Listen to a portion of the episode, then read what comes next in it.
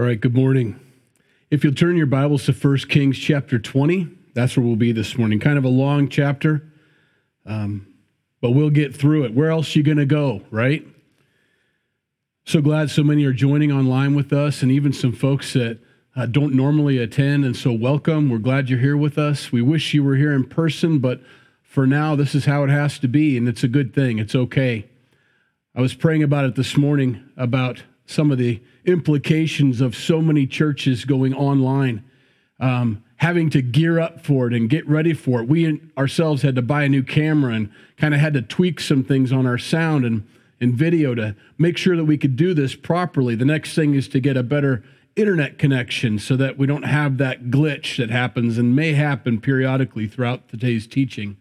Um, it'll pause and I'll freeze in a funny face or something, and you guys can all laugh at me until it picks up. But with so many churches gearing up and getting ready, most of them will stay online every Sunday. When everybody can come back physically, most will stay there and continue to broadcast over Facebook. Thousands of churches will put out God's word over the internet using this medium that's been available for years now, but maybe churches were reluctant to step up and to do that. And boy, here we are now. So there's a benefit. There's a beautiful thing here. God's word is being broadcast more now than ever before in human history. So um, we are definitely without excuse. God's word is being shared all over the world. In 1 Kings chapter 20, hopefully you're there. King Ben-Hadad, the king of Syria, gathered all his forces together. 32 kings were with him, with horses and chariots. And he went up and besieged Samaria and made war against it.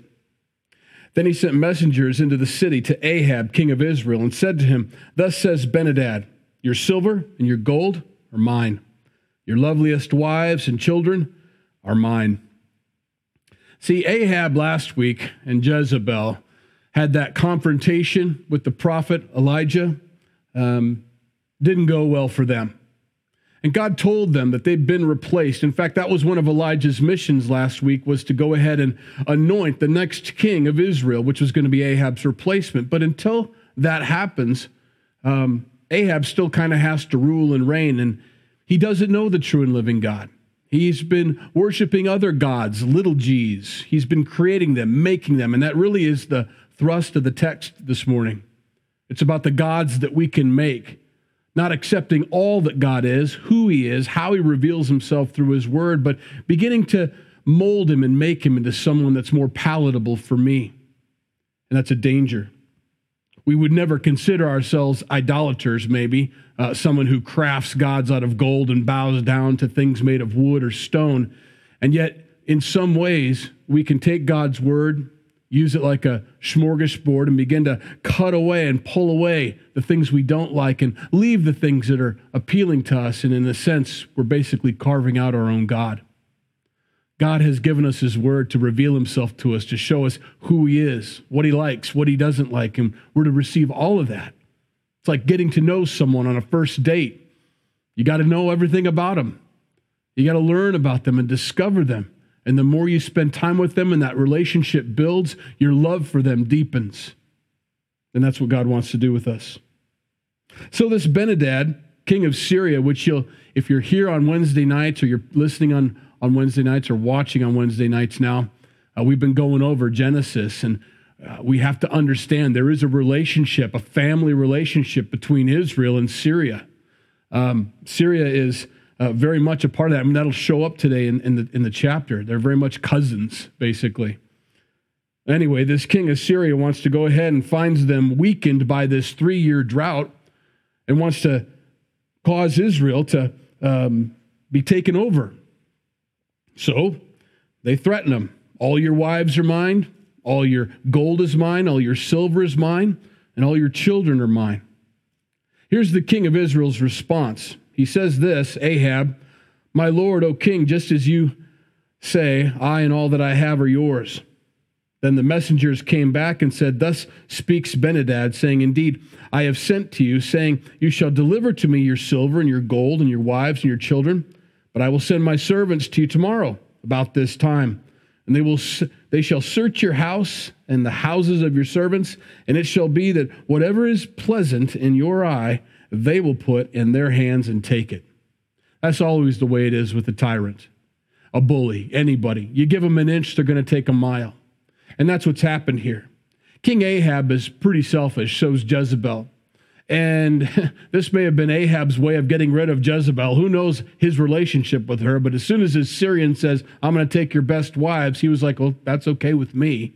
He just wants to live. I just want to survive this. Well, that was where he thought the negotiations had ended. But of course, when you give that inch, here comes the second demand. And by the way, we're going to go search your houses and we're going to take everything you have. Everything that's of yours, we're going to keep. Well, that's a lot more than they bargained for. So he doesn't know what to do, and he does now what he should have done in the beginning. So the king of Israel called all the elders of the land and said, Notice, please, and see how this man seeks trouble. For he sent to me for my wives, my children, my silver, and my gold, and I did not deny him. And all the elders and all the people said to him, Do not listen or consent. So he gets some advice. He says, Why are you negotiating with this guy. He's crazy. He's a tyrant. He's going to take everything you have. He should have done that to begin with, but he's not a follower of the Lord, so he doesn't know. And all the elders told him, Don't consent. Therefore, he said to the messenger of Ben-Hadad, Tell my lord the king, all that you sent for to your servant for the first time, I will do. But this thing I cannot do. I'm going to have to draw the line there. No. Well, you don't tell a tyrant no. You're picking a fight, basically, and that's what's going to happen here. So the messengers departed and brought back word to the king of Syria there. And so Ben-Hadad, the king of Syria, sent to him and said, The gods do so to me, and more also, if even enough dust is left of Samaria for the, a handful for each of the people who follow me. Kind of a strange way to put it, but he's basically saying the exact same thing that um, Ahab and Jezebel said to Elijah. That's what Jezebel said. As soon as Elijah had decapitated and taken all the prophets, all 450 and plus, all the prophets of Baal and Asherah, and put them to death in the valley after that victory on Mount Carmel, this is exactly what she said to him.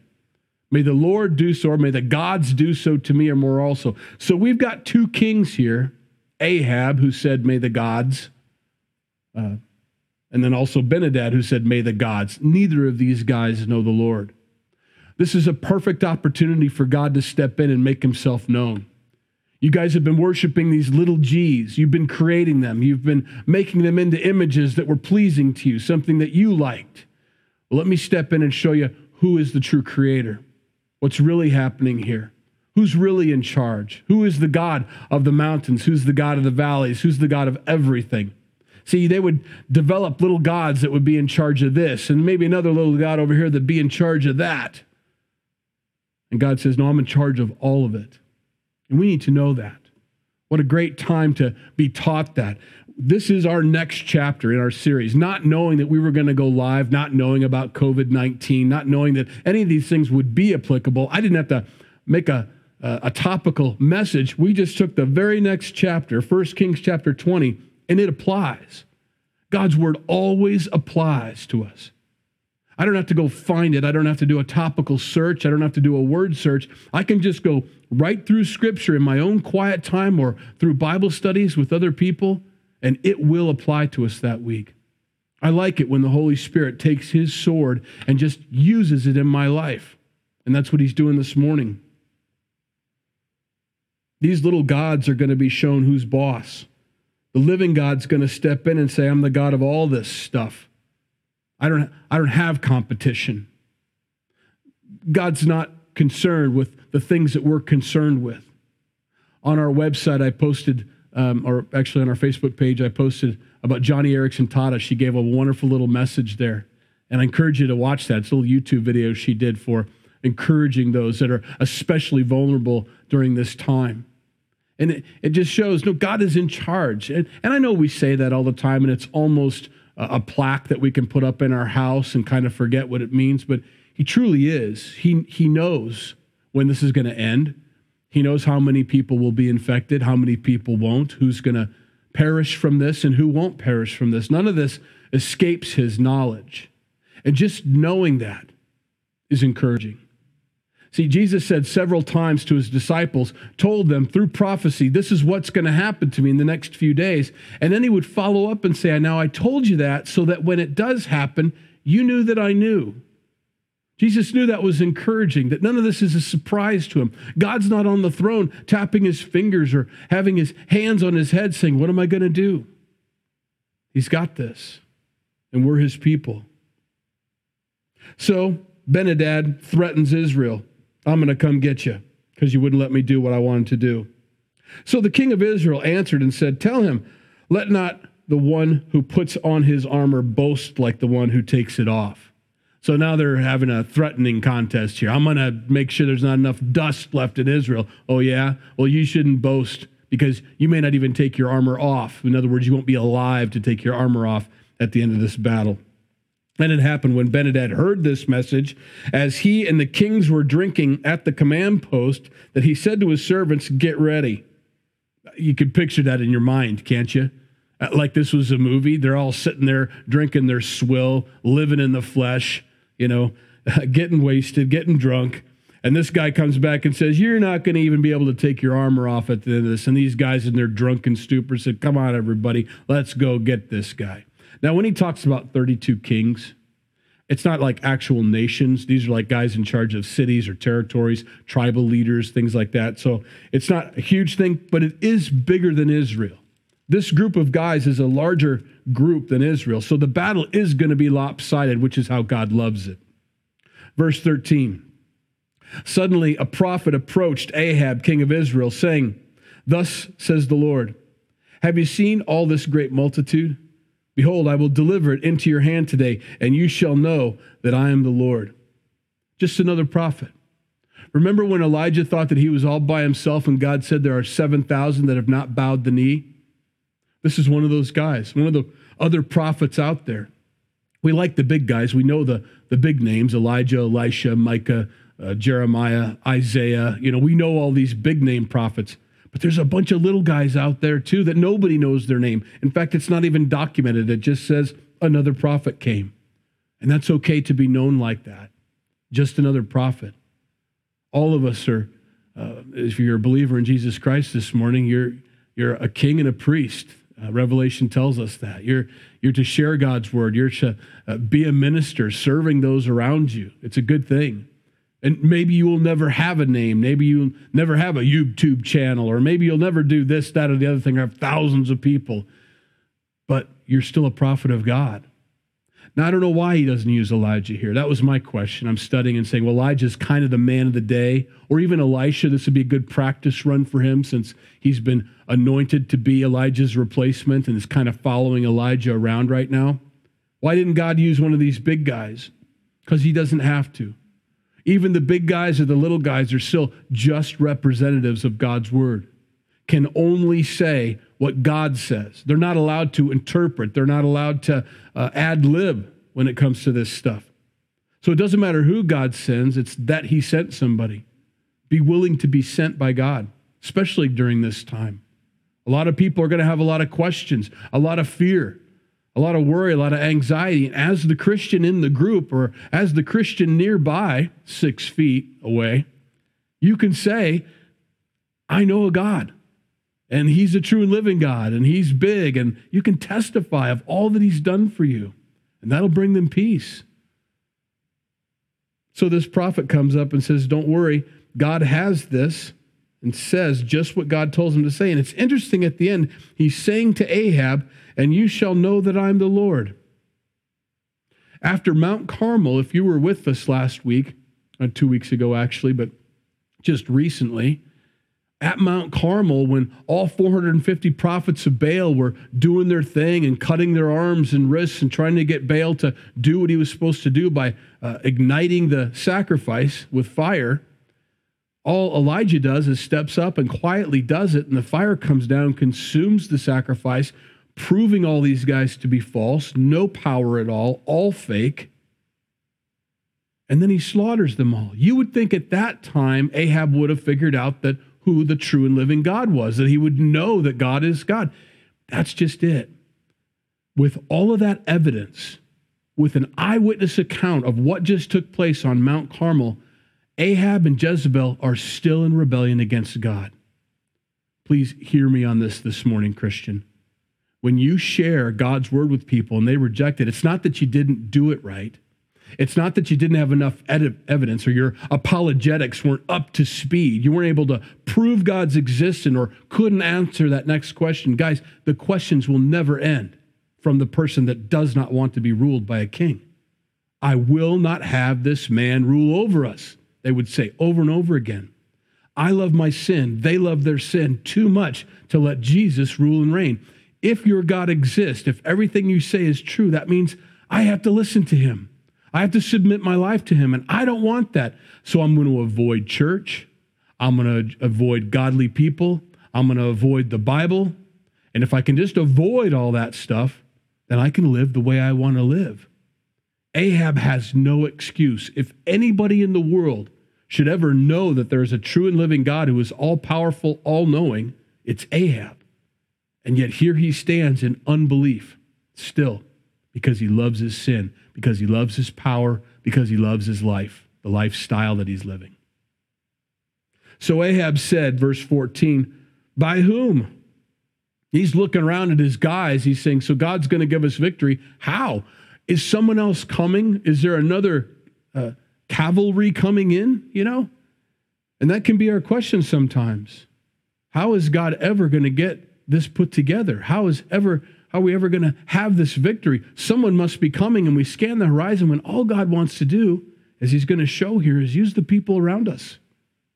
That's one of the things that's beautiful in, in ministry that I had to learn. I, I would pray for guys to come in. Oh, God, bring us a guy that knows how to do this. And oh, Lord, bring us a guy or gal that knows how to do this. And I'd pray and pray. And oh, Lord, you know, bring somebody And God is using all the people around us right now, taught them how to do the things that were needed for this ministry, raise them up to maturity spiritually, to do the things in this ministry. You should have seen these guys this week finding cameras, buying them online.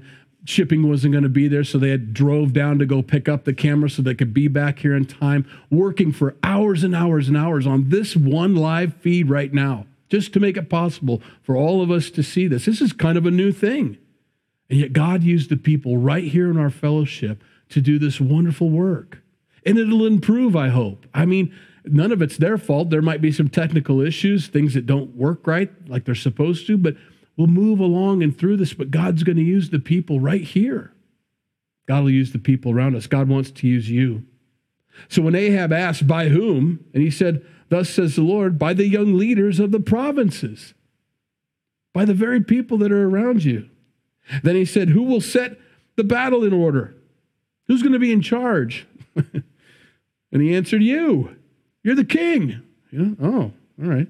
He felt unqualified for some reason. Well, we have he has good reason, but he kind of it's almost a, an admission. Well, I know that God's going to win the battle for us, and well, I really don't worship God, so he must be going to use somebody else. Who is he going to set to be general now? I'm going to use you. It should have been a really wonderful moment for Ahab. You're going to use me? But I've denied you. But I've built gods against you, altars against you. I've, I've, I've, I've crafted gold and wooden, uh, silver, uh, stone idols. I've caused your entire nation to worship somebody other than you. And you want to use me still? I'm so disqualified. That's the best place from which to lead in that heart and that understanding that, of course, you're disqualified. God is the qualifier. God is the one that makes us able to minister on his behalf. It's by his Holy Spirit. It's by his choice that he calls us and brings us into the ministry. He's the one that counts us faithful and puts us there. All of us, any of us, at any given moment. I don't know the Bible well enough to share it. I don't think I can do that. I'm afraid to pray out loud. You're perfect for the job then. It's exactly what God's looking for someone who's not going to take the glory from Him and put it upon themselves and give Him all the glory. This is a great moment for Ahab. He doesn't recognize it, unfortunately, but I hope we do this morning. Then he mustered the young leaders of the provinces, and there were 232. Oh, that's not very many. And after them, he mustered all the people All the children of Israel, 7,000. Not a lot. So they went out at noon. So, I mean, it's high noon and they're going to step out. Remember the banter they had back and forth? Oh, yeah, you're not taking your armor off. Oh, yeah, well, may the gods do so to me. So there's been a lot of barroom talk there. And so they're stepping out into the dusty center of town with their six shooters on their side at high noon. Meanwhile, Ben-Hadad and the 32 kings helping him were getting drunk at the command post. These guys are still, well, not the brightest guys in the world here.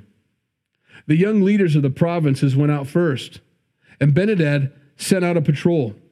And they told him, saying, Men are coming out of Samaria. So he said, If they come out for peace, take them alive. If they come out for war, take them alive. Now, we don't know if that's a drunken stupor of an order. If they come out, bring them back to me alive, you know. If they don't come out for peace, bring them back to me alive. You, know, they can almost see that. Or he just wants to torture them. The Syrians were known for torture, so they said, whatever you do, don't kill any of them. Confusing order, but that's what he gives, and that's who he is.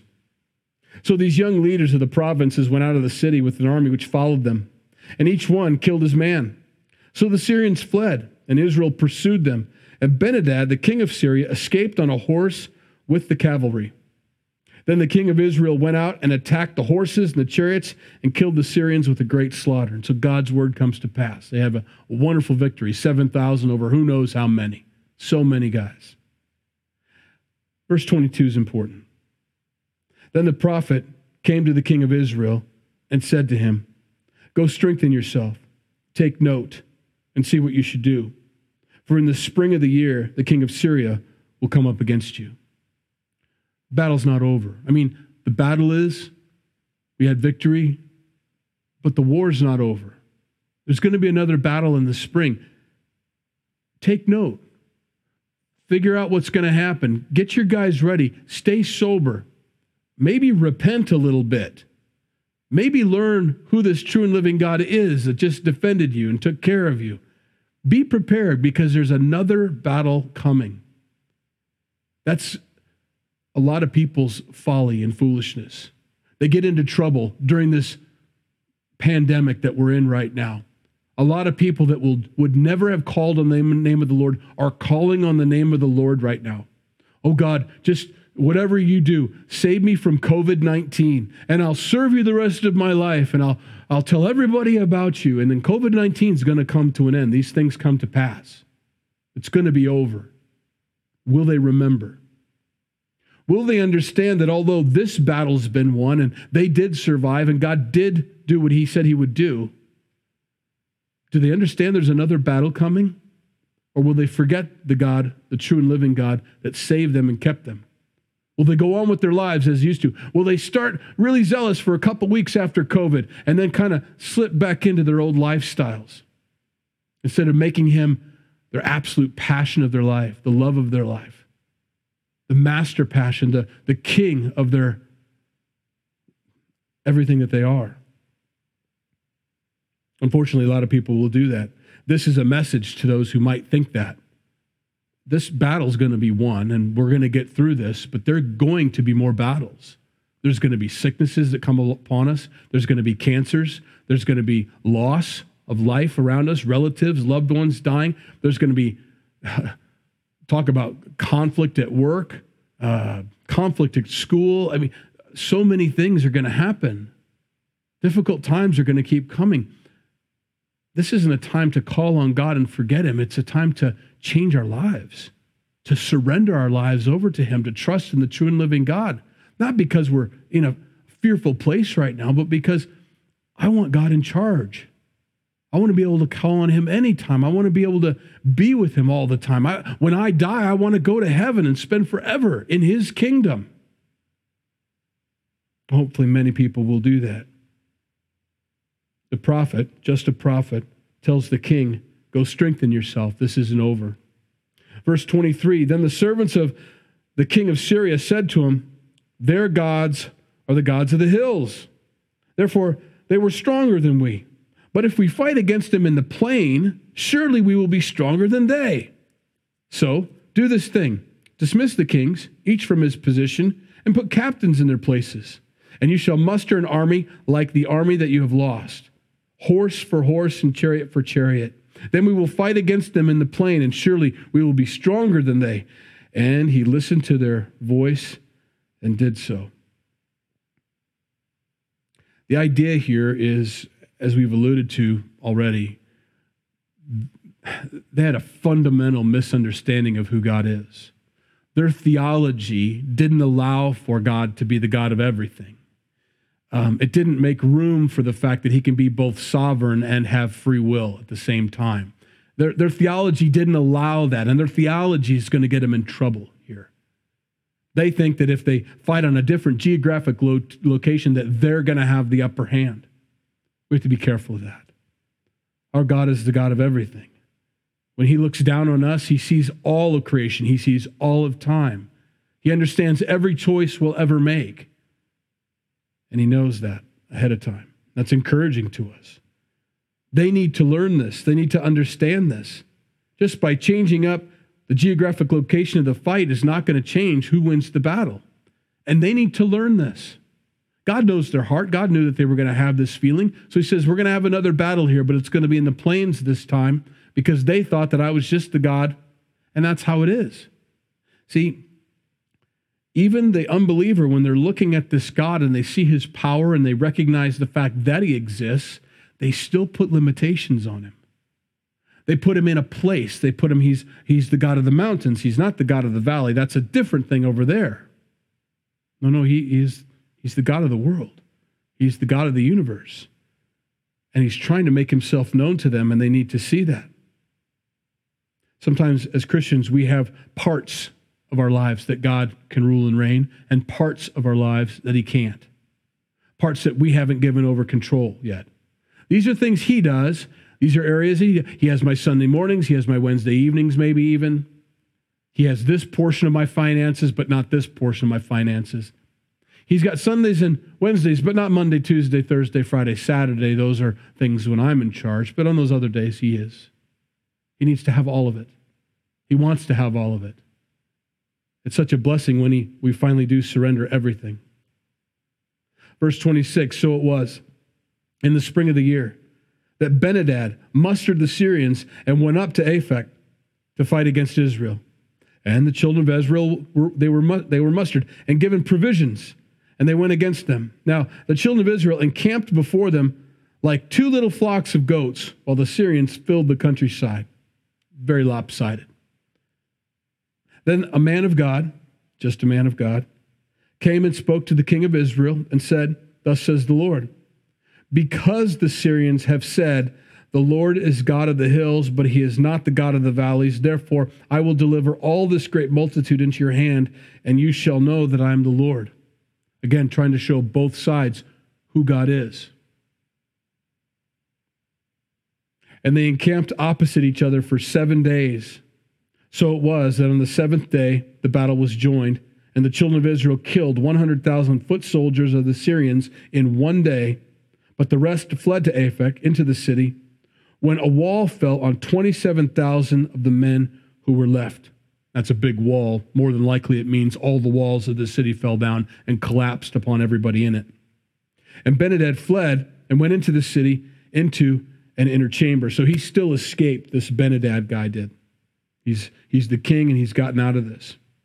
God's trying to prove himself strong. We're going to see here at this break, verse 31, we're going to see a change um, in my heart and in your heart, something we have to watch for, something. If you're an older saint, a, believer who's been walking with the Lord for a long time, this is where God mixes things up a little bit and encourages us and causes us to rely on the leading of the Holy Spirit in every situation. I cannot go off of past examples of what God has done in my life and apply them generically to my current situation. I need to pray these things through. I need to find out what He wants to do next. That's my job is to just be a servant and not assume I know where God is headed, not to be presumptuous with the Lord. Sometimes we can, we can do that. I, I just I just pray that this won't happen, and so it won't. That's not how it works. God's not our genie in the bottle. We don't get to rub him and get our three wishes and ask him to do or tell him to do what we want him to do. We discover what he wants. We ask him what his next step is. What are his plans? What do you want me to do? What's my participation level, if any? That's something we have to ask for. And be willing to accept no.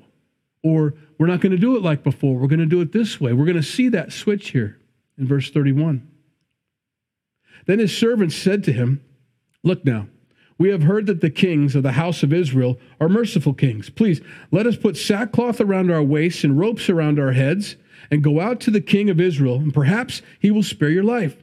So they wore sackcloth around their waist and put ropes around their heads and came to the king of Israel and said, Your servant Ben-Hadad says, Please let me live.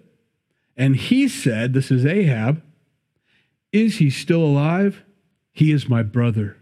And there's the mercy they've been hoping for. Now, this is a great time to talk about the mercy that God gives us. We're supposed to give it to other people, except that'd be very wrong in this situation. This is not what God wants. God doesn't want to be merciful to this Syrian king. And he's going to say as much in this chapter. But Ahab, without finding out what God wants to do with this unbelieving king, decides to do what he wants to do. He's going off past experience and applying it to a current situation. He's not talked to the Lord about it. We need to be in constant communication with God, to be led by the Spirit, to find out what he wants us to do each and every day. And he makes a terrible mistake here. Now, what does he mean, you're my brother? Well, that's what I was alluding to in the very beginning before we started this chapter. We've been studying on Wednesday nights Jacob and Laban. Laban is a Syrian. So there's the connection. Jacob's name gets changed to Israel. Now we're generations later, but they're still related families. Laban's family in Syria, all the Syrians, and then we've also got Jacob's family over here. They're intermarried. Rachel was a Syrian, and so on. These things are all together. You, you get the picture here. So when he says you're my brother, he means that. We're, we're related. Distant, but still. Now, the men were watching closely to see whether any sign of mercy would come from him. And they quickly grasped at his word and said, Your brother, Ben-Hadad. Ah, there it is. They're trying to look into his eyes as they've got the rope around their neck and they've got the uh, sackcloth around their waist. That's just show humility, surrender, you know, servanthood, you know, being a servant. Um, we're yours. We're, we're not fighting you. And so they've been waiting for his response. How's he going to, is there any mercy in that? Oh, he said, brother. Great.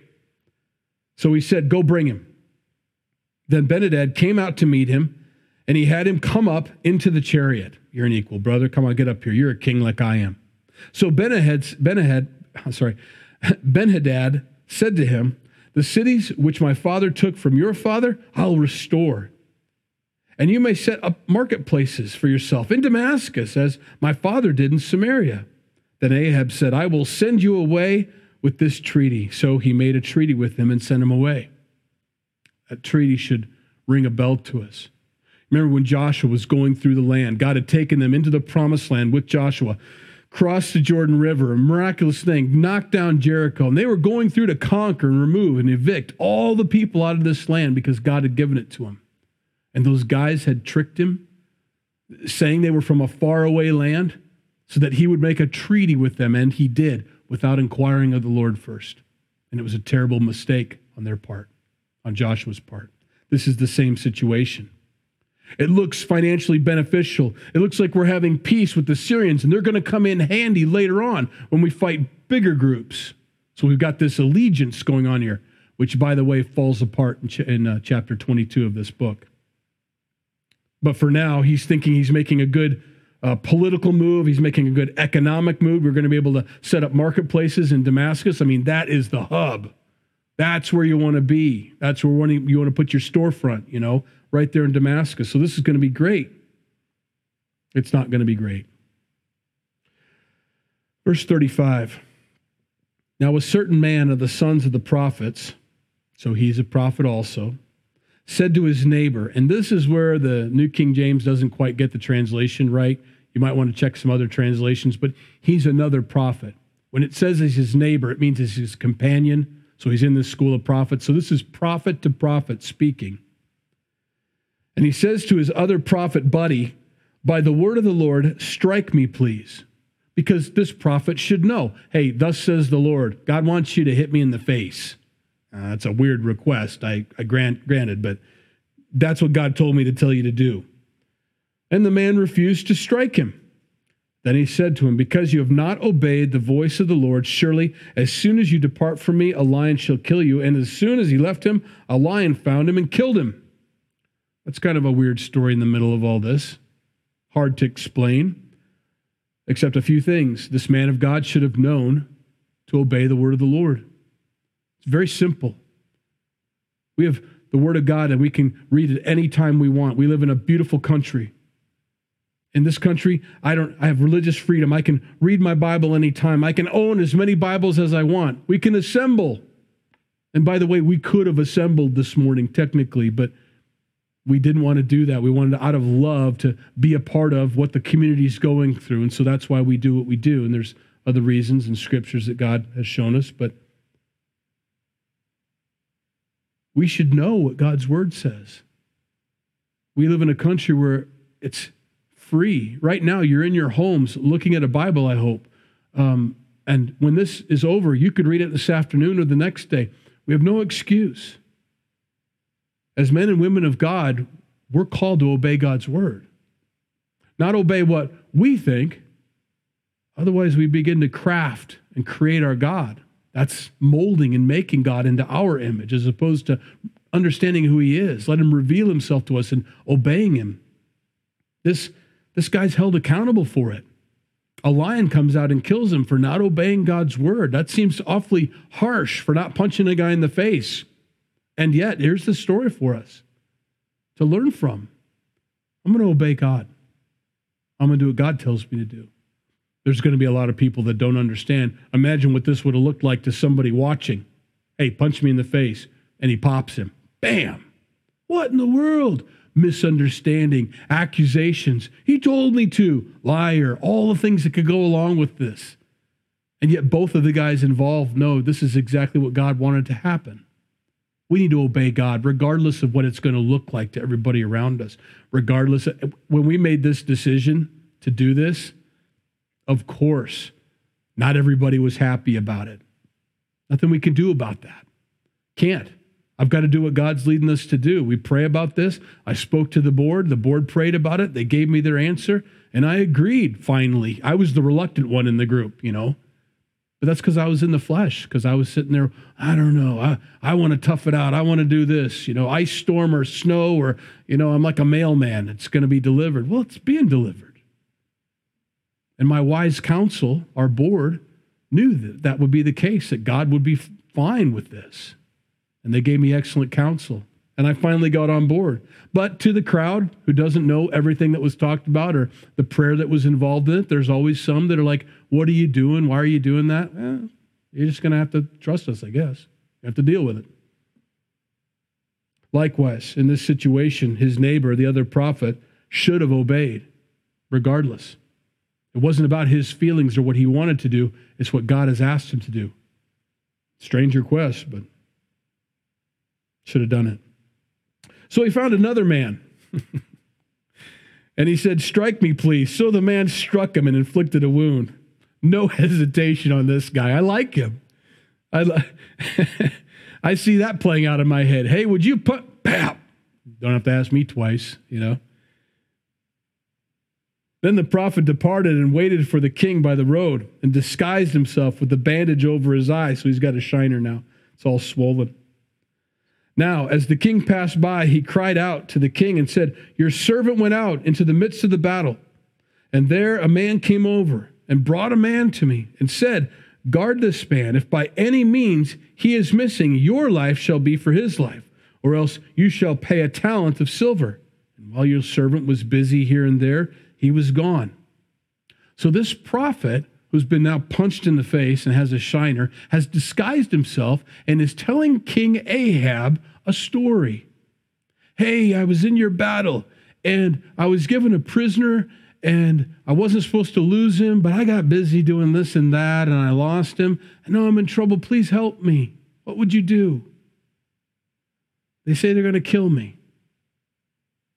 Does that remind you of anybody? Do you remember when David sinned with Bathsheba, and the prophet comes in, Nathan, and he shares an interesting little story with David? It's the same thing. Same thing.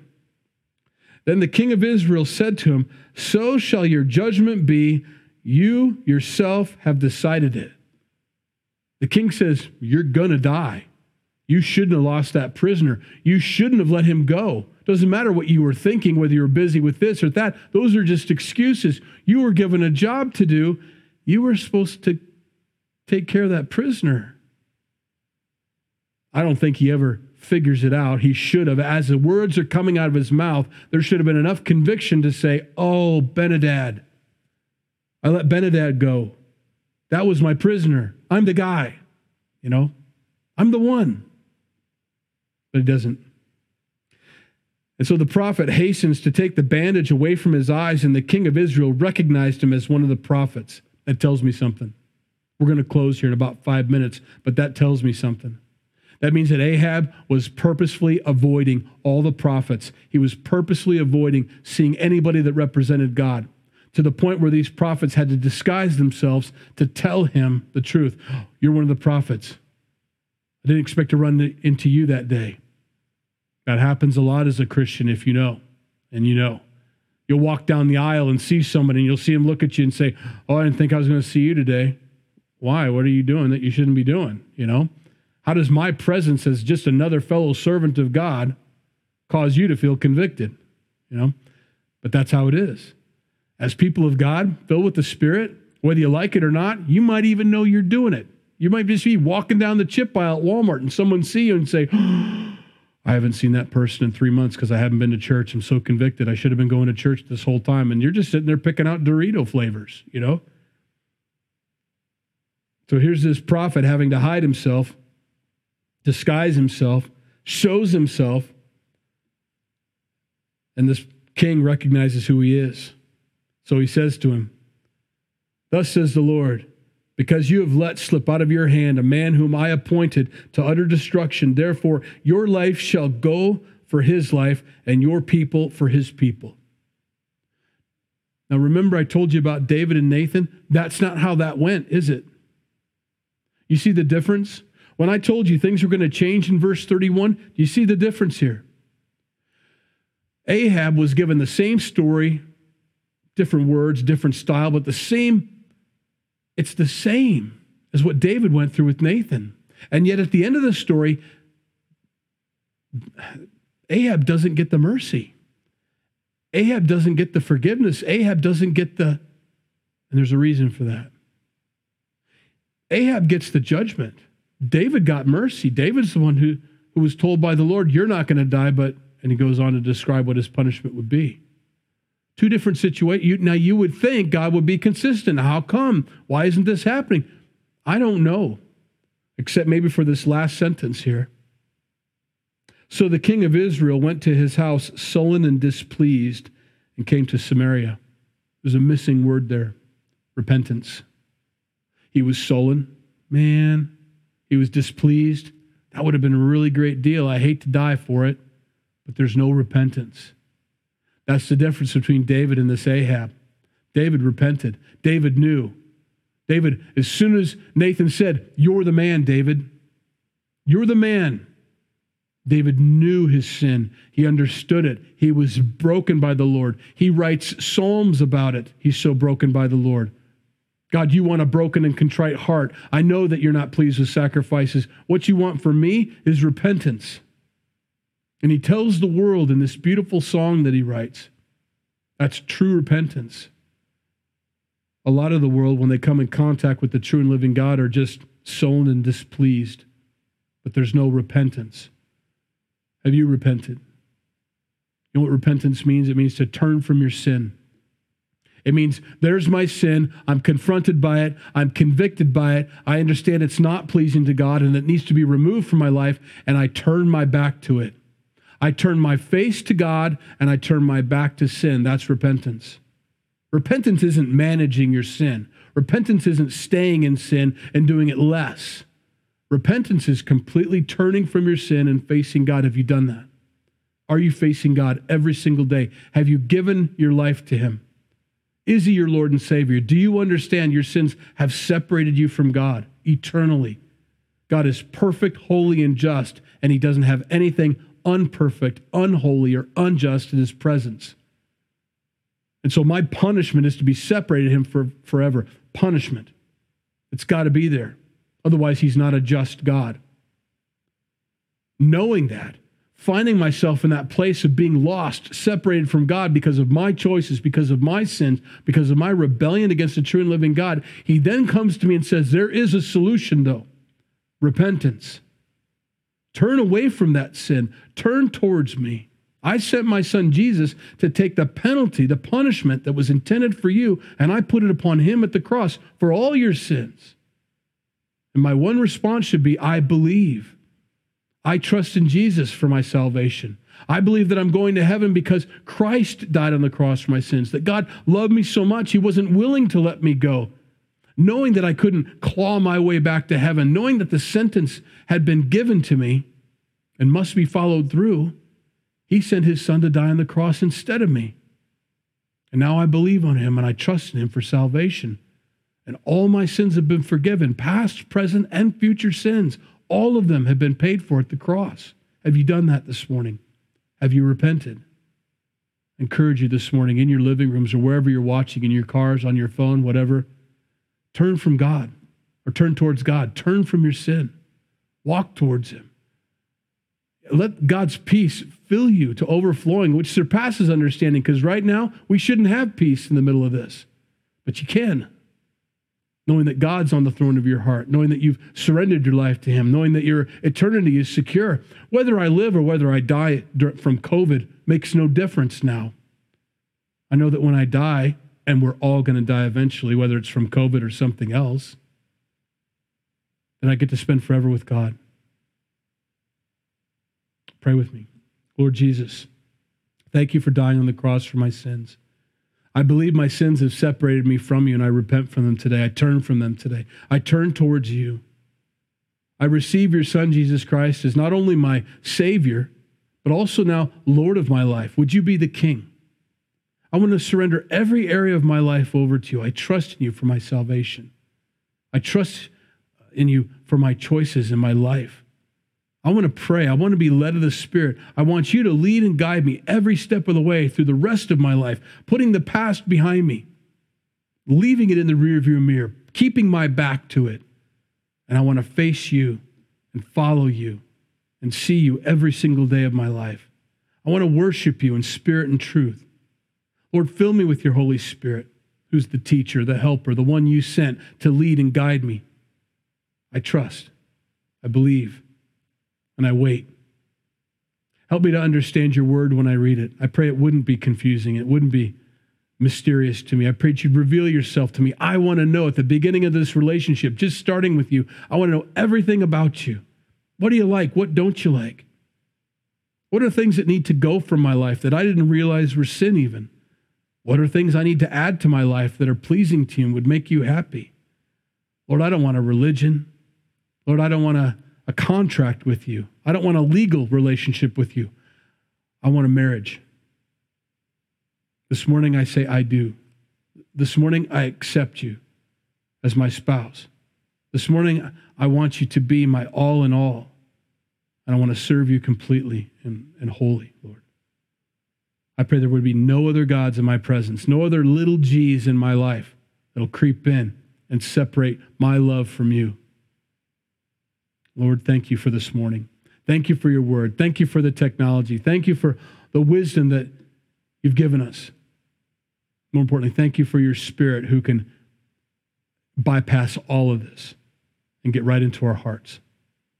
Lord, I pray that you bless these folks, take care of them, watch out for them, provide for them, comfort them, and be with them throughout this whole ordeal until we see you again next week, Lord.